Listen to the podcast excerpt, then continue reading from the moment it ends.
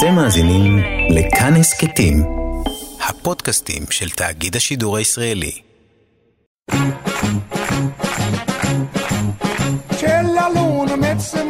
Mamma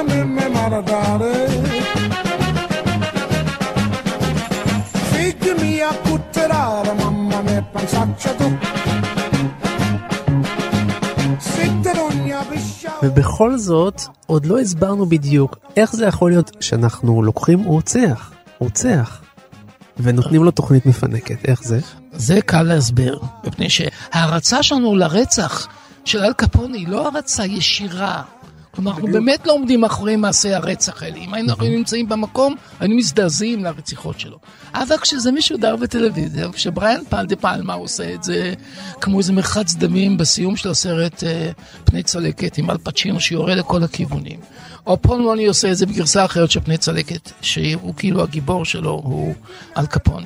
אתה כל כך מזדהה עם הרוע, עם העוצמה, עם האלגנטיות, עם היעילות שלה, של האסתטית של הרוע, שאתה לגמרי מנקה את המצפון שלך. ומרוז לא, בכלל לא מרגיש שאתה תומך ברוע, אתה לא תומך ברוע, אתה תומך בסגנון של הרוע. אתה תומך בסגנון, באקשן. אתה, אתה תומך באקשן, ואז אתה יכול לראות סרטי זוועה, אותה, אותה ש- שאלה אתה יכול לשאול סרטי, סרטי זוועה גם, סרטי ימין וכיוצא בזה. עכשיו, סרטים כמו מסור 4, מסור 3, מסור 2 וכולי. שאתה מחובבי הסדרה? לא. אבל אני יכול להבין את האנשים האלה, מה אכפת להם? זה, זה שם, זה, זה על האקרן, זה על המסך. וגם היינו אל קפונה, בשיקגו. אל קפונה גם היה במציאות. תראה, ב- לא במציאות של החיה של התרבות העכשווית. במציאות העכשווית הוא חלק מתוך הסרט של בריאן דה פלמה, בראש ובראשונה, או של הבלתי משוחדים, שם ממש... זאת אומרת שאתה אומר אה, שהדימוי גבר על הממשות, על המציאות, על הוא ההיסטוריה. גבר והוא בא במקומה, הוא החליף אותה. Mm-hmm. הוא לא רק גבר אותה, הוא מחק אותה. ואז יש לנו, אין לנו שום קושי ל- ל- ל- להיות סדיסטים. להיות בעצם אנרכיסטים באיזשהו מובן. לא לשמור על החוק. להתענג על הפנטזיה האפלה הזאת של להיות כל יכולים, כמו אלוהים. להחליט בין חיים ומוות, שזה מה שהגנגסטר עושה. מפני שהפנטזיה הזאת לא מזיקה לאף אחד, ולא נראה כמו הילה, של חלום שאנחנו עפים עליו. אני מסכים, דוד, שהעניין של מרחק הזמן ומרחק המקום, יש לו כמובן קשר לשאלה האם עושים על גיבור מדומיין, או גיבור גם שחי באמת, אבל שכבר עבר כל מיני פילטרים, לבין גיבור עכשווי פחות או יותר, שהטראומה שלו עדיין מדממת. ויחד עם זאת, אני רוצה לומר, שכשאנחנו עושים את התוכנית הזאת שנקראת גיבור תרבות, אנחנו לא מעניקים פרס לדמות שעליה אנחנו עושים את ה... נכון. את אני כבר. מקבל את העמדה הזאת. אנחנו, אנחנו לא מעניקים לה פרס, אני חושב שאנחנו מנסים, ואני לא בטוח שתמיד אנחנו מצליחים, יותר נכון לומר, אני כמעט בטוח שאנחנו אף פעם לא מצליחים, או כמעט אף פעם, אבל אנחנו מנסים לבחון את הדמות הזאת בכלים תרבותיים, בכלים שבאים מעולם התרבות, ולא מהעולם, נגיד, של הממסד הפלילי, או הממסד המדיני, מהאידיאולוגיה השלטת, אנחנו מנסים להסתכל על זה בכלים אחרים. אם אנחנו מצליחים, זה מצוין, אבל זה אני חושב המנדט שלנו, להתעסק אפילו ברוע, אפילו ברוע המוחלט, להסתכל עליו בעיניים ולנסות להציע לו הסבר אלטרנטיבי. כי כן. זה מה שעושה התרבות בעצם. ת- תרשה לי שתי הערות, אני מסכים עם מה שאתה אומר. כמו שאמרתי כבר, הודעתי בשידור חי שאני אה, שיניתי דעתי לגבי רוצחים כאלה שבעצם השפיעו על ההיסטוריה. גיבור תרבות לא מתבטא בזה בערך המוסרי שלו, אלא בהד שלו התקשורתי ובהד ההשפעה העצומה שלו לאורך זמן על קהלים גדולים בתוך התרבות, לטוב ולרע. בדרך כלל אין גיבורי תרבות שהם רק טובים ורק רעים לחלוטין. נכון שהגנגסטר מת, מתקרב ל- ל- לרף התחתון של הרעים במיוחד. כן. אבל תחשוב רגע, עשינו, אה, אתה זוכר, אה, תוכנית על, אה, על ברגמן, נכון? ברגמן הגדול. אינגמר ברגמן. אינגבר ברגמן, עם הסרטים המפורסמים, תותי בר ותמונות מחיי הנישואין, ופאני ואלכסנדר, ומה לא. ממליצים למאזיננו לשמוע אחרי אל קפונה את אינגמר ברגמן. כן. בדיוק. למה?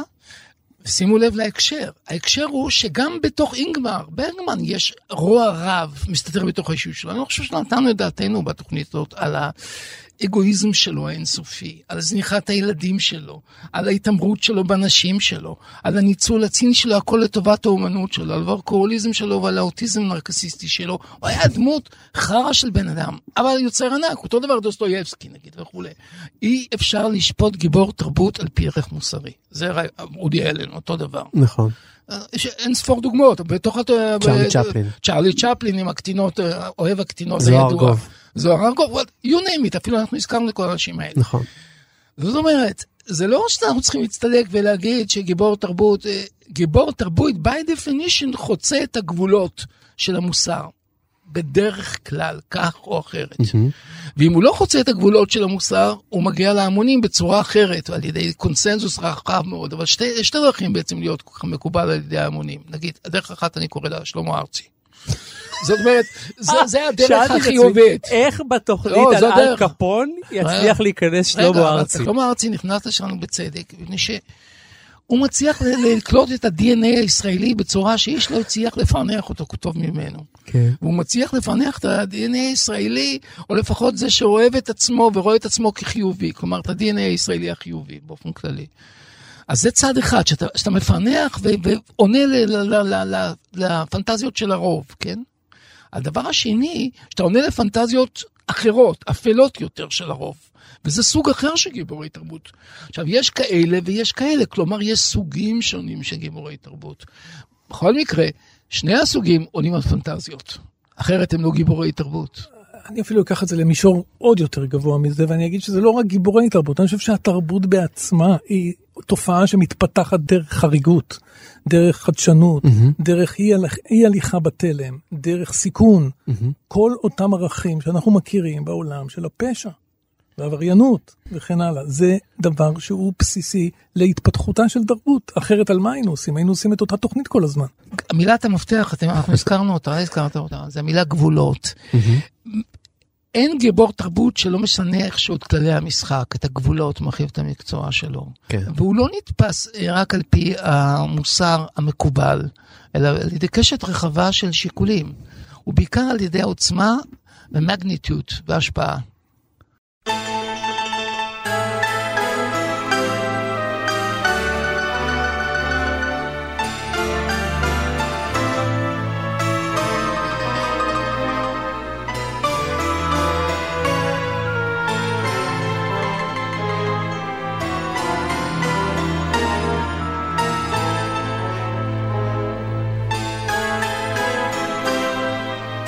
אתה יודע, יש דבר שלא דיברנו, אנחנו מדברים הרבה על הקשרים התרבותיים והתקשורתיים, צריך לדבר גם על ההקשר הפוליטי. זאת הפשע הוא במידה רבה אה, תחום שאנחנו רואים את זה היום, אני חושב, עוד יותר באופן אה, מובהק.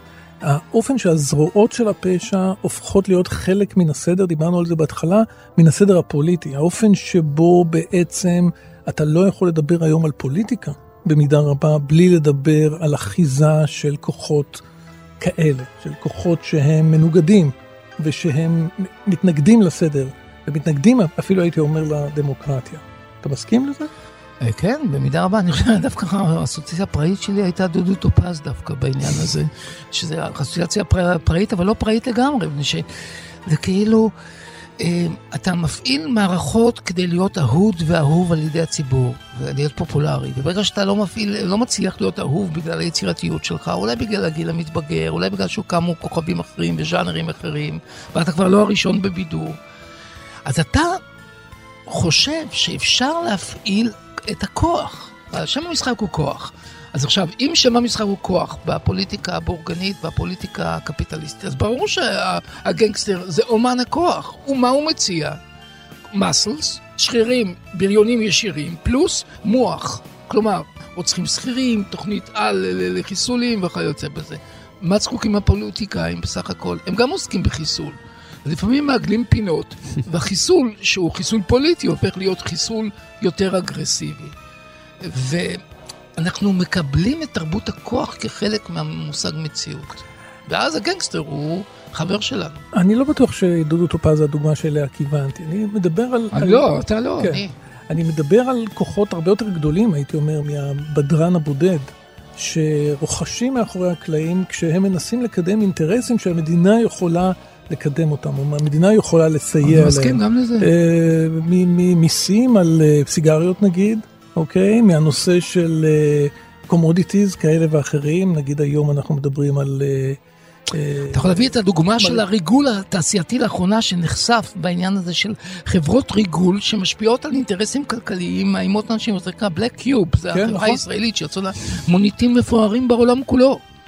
ובה הם עוסקים, אם לא לתת לקברניטים, למוציאי החלטות, כלים טובים יותר להרוס את היריב, זה מה שהם נותנים.